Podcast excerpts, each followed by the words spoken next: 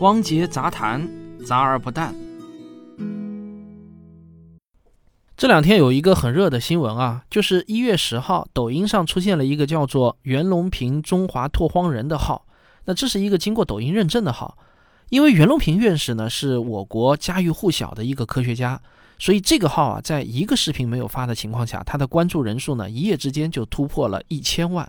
然后在我写稿的时候啊，他的粉丝数呢已经达到了一千六百多万。那简直呢就像是一个神话。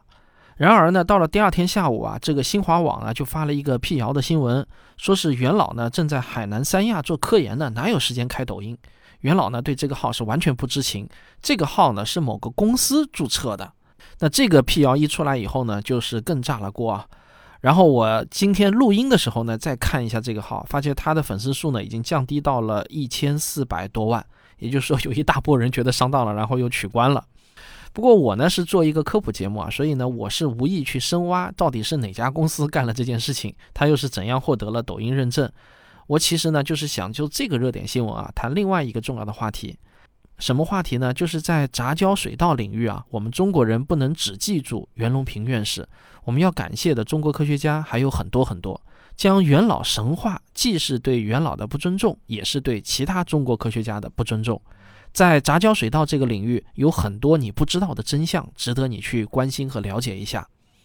我看到有人在网上评论说啊，我为什么要关注您袁老？是因为我吃着您的米长大的。还有人说啊，感谢您让我们不再挨饿，如果没有您，我的上一辈可能就饿死了。袁隆平院士呢，曾经一度是中国最为家喻户晓的科学家啊，我觉得都没有之一。直到呢，屠呦呦先生获得了诺贝尔奖。没错啊，我说的是屠呦呦先生，这是一个尊称，不是指性别啊。毫不夸张地说呢，只要说起杂交水稻，几乎人人都会想到袁隆平院士，但恐怕呢，真的没有几个人还能说出谢华安院士的名字。但是我觉得啊，谢院士也绝对值得我们记住。我先告诉你一个或许会让你感到有点儿吃惊的事实啊，就是根据《中国稻米杂志》二零零八年二月份的一篇论文。我国杂交水稻主栽品种的演变提供的数据，从1985年到2006年，袁隆平院士团队选育的两种杂交水稻品种，在我国的播种面积加起来呢，仅有百分之五点二，而由谢华安院士领衔，郑家团、张寿刚、于永安、林美娟团队选育的杂交水稻品种，在我国的播种面积呢，达到了百分之二十一点二，差不多呢是袁院士品种的四倍。另外，由陈坤荣、孙家户、黄烈文、朱其实、徐旭珍团队选育的杂交水稻品种，在我国的播种面积呢是百分之五点六，也超过了袁院士的品种。除此之外啊，还有其他将近二十个品种的杂交水稻。我还需要特别告诉你的是啊，我们吃的大米可不都是杂交水稻。根据国际粮食政策研究所的数据，二零零八年我国的杂交水稻种植面积占全部水稻种植面积的百分之六十三点二。这个二零零八年的数据听起来有点老啊，但是我确实没有查到更新的数据了。呃，应该不会有太大的变化。可以说啊，杂交水稻和常规水稻呢是共同支撑起了我们中国人的饭碗。因此呢，从这个意义上来说啊，大约每一百个吃米饭的人当中啊，大约有三个人会吃过元老的水稻，那大约有十三个人吃过谢院士的水稻啊，这个当然是很粗略的一种算法啊，所以大概率来说啊，那位留言说吃着袁隆平院士的米长大的网友吃的很可能并不是袁院士选育的水稻品种，那么我们是不是因此就认为袁隆平院士的贡献没有谢华安院士的贡献大呢？当然也不能下这个结论，可以说啊，他们的贡献各有千秋，都很重要。袁隆平院士在杂交水稻领域做出了开创性的贡献，在一九六零年到一九六六年期间，也就是在他三十到三十六岁期间，他发明了著名的三系法来培育杂交水稻，大幅度地提高了水稻的产量。这里有一个重要的背景，就是当时中国的科学界呢，深受苏联的影响。苏联有一个遗传学权威，就是臭名昭著的李森科。但当时中国的科学家那可都是把李森科奉为大神的。按照李森科的理论，水稻它是不可能杂交的。但是当时非常年轻的袁隆平先生啊，并没有被李森科的理论禁锢住思想，他付出了极为艰苦的努力，成功的证明了水稻也可以有杂交优势。所谓的三系法，指的是雄性不育系、雄性不育保持系和雄性不育恢复系这三系。这个专业术语呢过于晦涩，我们无需深究，知道个大意就可以了。因此呢，袁隆平院士也被称作杂交水稻之父。尽管同期啊，在国外也有人做出了相同的发现，谁第一个或许呢是有一些争议。但如果我们把这个称号改为中国杂交水稻之父，那是不会有任何意义的。注意我刚才说的时间点啊，在这之后呢，大家应该都清楚，中国进入到了一个特殊的历史时期。元老呢，就是在这种极其艰难的环境中，以惊人的毅力和吃苦耐劳的精神继续搞科研。这期间的励志故事啊，那是三天三夜也讲不完。因此，袁隆平院士在我国为什么能家喻户晓，并不是仅仅因为他的科研成就，还有他的精神、他的形象都令人印象深刻。不过呢，如果我们单论选育水稻品种的话，那么比元老小十一岁的谢华安院士的贡献更大。谢老是福建人，长期在福建从事水稻栽培选育研究。一九八一年，他领衔的团队成功的选育出了善优六十三号杂交水稻品种，示范田最高亩产呢将近八百公斤。这个善优六十三呢，是二十世纪推广面积最大、推广速度最快、连栽时间最长、增产粮食最多的水稻品种。至今啊，依然是我国栽种面积最大的杂交水稻品种。大家可能都看到过一张非常流行的搞笑的网络表情图片啊，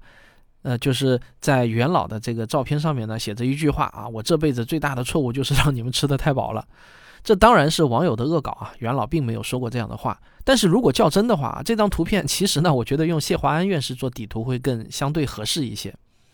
听我讲到这里呢，你是不是会自然而然地认为杂交水稻是了不起的发明，解决了我国的吃饭问题？它比常规水稻好很多，是更加先进的水稻品种，理应把常规水稻都淘汰，而且应该占领全世界的水稻田。但事实呢，却并非如此。事实上，直到今天，只有中国是全世界唯一大规模种植杂交水稻的国家。那我不知道你第一反应呢是觉得什么原因？我告诉你啊，并不是我们中国不肯把好的东西出口到外国，也并不是除了中国其他国家都不缺粮食，而是农民选择种植哪种水稻，并不是只看产量这一个指标。对农民来说呢，杂交水稻也有很多缺点，比如你可能知道，就像骡子，杂交的生物呢很难继续生育后代。杂交水稻也是这样，种子在一个种植季节它只能使用一次，下个季节再种啊，就要再跟种子公司购买，这对农民来说呢，就是一笔额外的负担。还有啊，杂交水稻更容易感染病虫害，更要命的是呢，杂交水稻的口感和营养指标啊，它往往不如常规稻。你可能吃过米粒细长的那种泰国香米和印度香米啊，这些啊都不是杂交水稻。它们的亩产产量比杂交水稻呢是要小得多，但是它们的价格啊却可以是杂交水稻的好几倍。在东南亚地区，杂交水稻的种植面积是非常少的，比例最高的越南也只不过是百分之八左右。像印度那么大的一个国家，它的杂交水稻的种植面积啊甚至还不到百分之一。现在呢，杂交水稻又面临一个非常强大的竞争对手，那就是转基因水稻。转基因大米第一次被中国人熟知，应该是黄金大米事件。国外的转基因公司联合国内的科研机构，在手续不完备的情况下，展开了一种富含维生素 A 的转基因大米的人体试验，而且试验的对象是儿童。但我必须指出的是啊，这是一起有违科学伦理的事件，并不是一起转基因食品安全事件。在传播过程中呢，出现了很多的误导。好，一讲到转基因啊，我估计呢就很容易引发大规模的争议。那我得先声明一下，熟悉我的人都知道，科学声音的一贯立场呢是挺转的。我还针对转基因食品安全问题的谣言做过很多期辟谣节目。使用合法销售的转基因食品，并不会比使用非转基因食品更不安全。从理论上来说，转基因技术可以将常规稻和杂交水稻的优点全部集中在一个品种中，甚至还能创造出自然界不存在的特性。评价一个水稻品种的好坏，一般来说呢，可以通过下面这些指标，就是种子成本、抗病虫害的能力、单位种植面积的年产量、口感、营养成分等等。那在转基因水稻出现后呢，还需要评估食品安全性、生态安全性等非转基因水稻不考虑的问题。现在啊，转基因水稻几乎在所有参数指标上都在超越杂交水稻，全球的种植面积也在不断的增长。袁隆平院士其实啊早就意识到了这个问题，早在两千年，袁老就敏锐地意识到转基因技术是农业技术的未来。他成立了转基因应用研究室、分子育种研究室，在全国招聘专业人士。在此期间呢，袁老的儿子袁定阳博士就在香港中文大学分子生物专业学习。袁定阳博士的专业研究方向就是水稻的转基因工程研究。二零零五年，袁隆平院士对记者说：“经过三十年的发展，常规育种的浑身解数已经用完，要进一步挖掘水稻产量的潜力，必须在生物基因技术上取得新的突破。”二零零七年，在香港完成了博士后工作后。袁定阳博士就回到了他父亲的单位湖南杂交水稻研究中心工作，这算是标准的子承父业了。袁老在转基因问题上呢，经常会接受记者的采访，回答一些问题。我呢，给大家选取一些有代表性的问题供大家参考。在被问到转基因食品的安全性问题时，袁老的回答是这样的：转基因食品不能一概而论。他说，中国每年从美国进口的千万吨大豆含有抗除草剂基因，但食用没有问题。他说，抗病抗虫的毒蛋白基因，虫吃了要死，这个人吃了会怎么样？大家心里很担心，这个呢可以理解，又不能拿人来做实验，他只能拿小白鼠做实验。他还说啊，我可以作为志愿者去试吃，但我现在八十多岁了，我吃了没有问题的，但没有生育能力了，所以呢要号召有生育能力的年轻人去吃，他吃了之后，他生的儿子也没有问题，那就没有问题了。但是不能强迫，也不能高薪高酬来引诱，要其自愿为科学献身。这样的青年应该会是有的。我引用一些元老的转基因言论呢，并不代表说啊，我就认为他说的一定是对的。那我一直呢跟大家强调，科学精神是相信逻辑和实证，而不是某个权威的个人。对于我们普通人而言呢，相信科学共同体对某个问题的当下最新理解是风险最小的一种做法。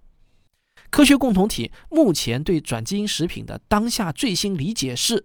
食用已经获得批准上市的转基因食品与食用非转基因食品一样安全，转基因大米当然也不例外。现在呢，已经九十多岁高龄的袁隆平院士啊，依然还工作在科研的第一线。就在你听我在这里聊袁老的同时，或许啊，袁老正在田间地头查看他心爱的水稻。中国有很多纯粹热爱科研、脱离了低级趣味、把生活的意义建立在创造而不是挥霍上的人。如果让我举出几位代表人物，我必然会想到袁隆平院士。本期节目讲到这里呢，就应该讲完了。但是今天呢，我想讲一点废话啊。我经常看到有听众就是用一种比较义愤填膺的这个语气留言说：“你蹭热点。”这个我有时候就觉得很奇怪，这个蹭热点难道是一个贬义词，或者是有什么问题吗？自媒体人就热点问题谈一些看法，这正是大家喜闻乐见的。热点之所以称为热点，就是因为大多数人都关心这些话题。那你们关心这些话题，我当然也关心这些话题了。所以我觉得呢，就是自媒体人啊，对热点问题发表一些自己的想法和看法呢，其实是他的。一种敬业精神，或者叫职业操守，在有些人看来，可能觉得蹭热点不是好事儿，但是在我看来呢，这是我们的本分。如果一个自媒体人从来不对任何热点问题发表任何看法的话呢，啊，那我觉得他是愧对自媒体人这个称号的。